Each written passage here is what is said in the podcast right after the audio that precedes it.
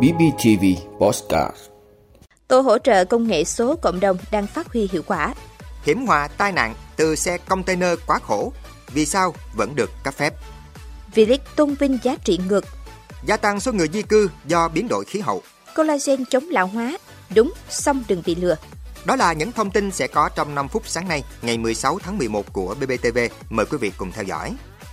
Thưa quý vị, việc chuyển đổi số tới từng người dân để người dân thụ hưởng những tiện ích từ dịch vụ công trực tuyến đang là trọng tâm của nhiều địa phương trên cả nước.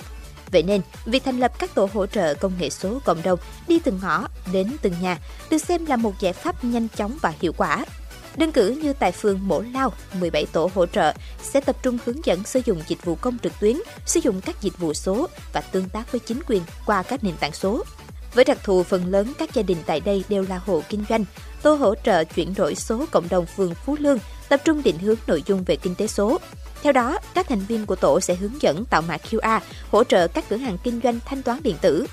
Chỉ sau khoảng 10 phút hỗ trợ, với các bước được thao tác trực tiếp trên điện thoại, hiện mô hình tổ công nghệ số cộng đồng đang được nhân rộng trên khắp 63 địa phương với trên 50.000 tổ được thành lập tới tận cấp thôn, bản, tổ dân phố, cùng có sự tham gia của nhiều lực lượng tại cơ sở. Hành vi, thói quen của người dân sử dụng trên môi trường số từng bước thay đổi, chính là thước đo đánh giá hiệu quả dịch vụ công trực tuyến và ứng dụng của công nghệ số. Thưa quý vị, thời gian gần đây, nhiều phương tiện vận tải hạng nặng lợi dụng thẻ kim bài là giấy phép lưu hành xe quá khổ giới hạn, xe vận chuyển hàng siêu trường, nhưng không đảm bảo điều kiện an toàn lưu thông trên đường, thậm chí là đi vào đường cấm gây mất trật tự an toàn giao thông. Trong đó có những xe chở theo container.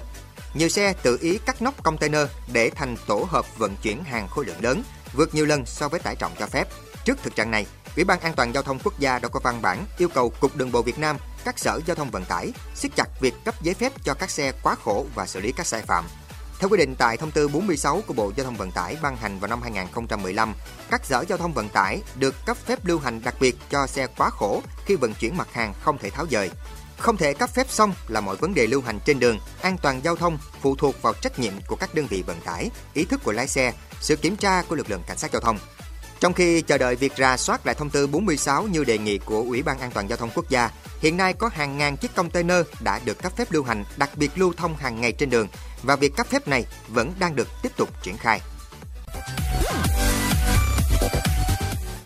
Thưa quý vị, dù vẫn còn một vòng đấu nữa mới kết thúc nhưng V-League 2022 đã xác định xong 3 vị trí dẫn đầu là câu lạc bộ Hà Nội, Hải Phòng và Tropenland Bình Định. Trong đó, ngoài cúp vô địch, câu lạc bộ Hà Nội còn nhận 3 tỷ đồng tiền thưởng từ công ty cổ phần bóng đá chuyên nghiệp Việt Nam (VPF). Câu lạc bộ Hải Phòng được nhận 1,5 tỷ đồng cho ngôi Á quân, còn câu lạc bộ Tropenland Bình Định nhận 750 triệu đồng. Nhưng oái oăm thay, nhiều đội bóng khác không cần vô địch hay lọt vào top 3 chung cuộc V-League 2022 cũng có thể nhận mức thưởng cao gấp 2 đến 3 lần so với tiền thưởng của ban tổ chức giải, miễn sao là được trụ hạng. Câu lạc bộ Nam Định là đội mới nhất hưởng lợi từ chính sách thưởng nghịch lý này. Đội bóng Thanh Nam đã trụ hạng sớm trước một vòng đấu sau khi thắng đối thủ thua trực tiếp là Sài Gòn 3-0 ngay trên sân nhà Thiên Trường. Và lập tức thầy trò huấn luyện viên Vũ Hồng Việt nhận được 3 tỷ đồng tiền thưởng cho trận thắng để trụ hạng này. Nghĩa là chỉ cần một trận đấu, các cầu thủ Nam Định đã ẵm trọn số tiền thưởng như đội vô địch, vốn phải chiến đấu gần như suốt giải mới có thể tận hưởng vinh quang. Trước đó, câu lạc bộ Thành phố Hồ Chí Minh cũng nhận mưa tiền thưởng khi trụ hạng sớm trước 2 vòng đấu. Cụ thể, ngoài 3 tỷ đồng tiền thưởng cho việc trụ hạng thành công, đoàn quân của huấn luyện viên Vũ Tiến Thành còn nhận thêm 4,5 tỷ đồng tiền thưởng thắng trận mà lãnh đạo câu lạc bộ treo thưởng trong 8 trận cuối cùng của mùa giải. Tổng số tiền thưởng kể trên cho cuộc đua trụ hạng gần như làm lu mờ số tiền thưởng cho đội vô địch. Nhưng đội treo thưởng nhiều nhất lại là Sài Gòn với 10 tỷ đồng cho việc trụ hạng thành công. Ngoài ra, một trận thắng sẽ là 2 tỷ đồng, hòa cũng được 1 tỷ đồng. Nhưng rốt cuộc, câu lạc bộ Sài Gòn lại không thể thực hiện được kế hoạch chi thưởng này khi nhà tài trợ khó khăn và bỏ mặc đội bóng. Rớt hạng thì làm lại, nhưng đó có lẽ là chuyện của bóng đá thế giới. Còn bóng đá Việt Nam, rớt hạng có khi là thảm họa. Vì vậy, đội bóng phải được bơm doping tiền thưởng cao ngất để trụ hạng. Đó là nghịch lý của V-League. Thưa quý vị, Tổ chức Di cư Quốc tế của Liên Hiệp Quốc vừa đưa ra cảnh báo số lượng người phải di cư hàng năm do các thảm họa khí hậu dự kiến sẽ tăng lên khoảng 143 triệu người vào giữa thế kỷ này. Theo tổ chức trên, hiện có khoảng 22 triệu người trên thế giới phải di dời hàng năm do các thảm họa do khí hậu gây ra. Còn số này dự kiến sẽ tiếp tục tăng nhanh trong bối cảnh thời tiết ngày càng khắc nghiệt trên toàn thế giới do biến đổi khí hậu. Theo các chuyên gia, tình trạng di cư gia tăng có nguy cơ dẫn đến bạo lực, đói kém và bệnh tật lan tràn nhiều hơn. Từ đầu năm đến nay, số lượng người di cư vượt eo biển Manche từ Pháp vào Anh đã tăng kỷ lục với hơn 40.000 người. Thưa quý vị, trong nhiều loại protein khác nhau ở cơ thể con người, có một loại chiếm ưu thế hơn tất cả. Nếu không có nó, các tế bào của con người sẽ tự sụp đổ, bột xương và mạch máu sẽ tan rã và chúng sẽ chỉ là những đốm màu của các mô không có hình dạng.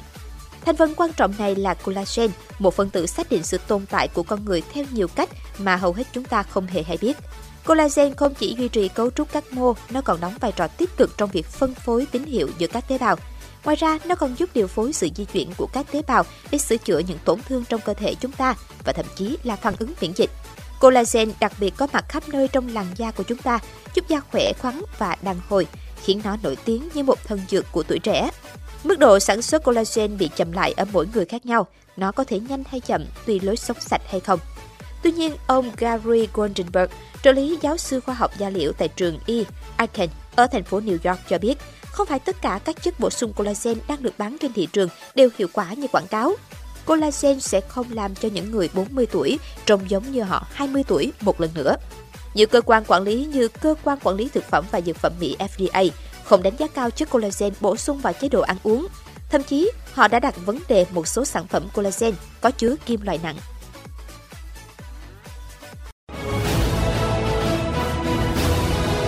Quý vị đã luôn ủng hộ các chương trình của Đài Phát thanh Truyền hình và Báo Bình Phước. Nếu có nhu cầu đăng thông tin quảng cáo ra vặt, quý khách hàng vui lòng liên hệ phòng dịch vụ quảng cáo phát hành số điện thoại 02713 887065. BBTV, vì bạn mỗi ngày.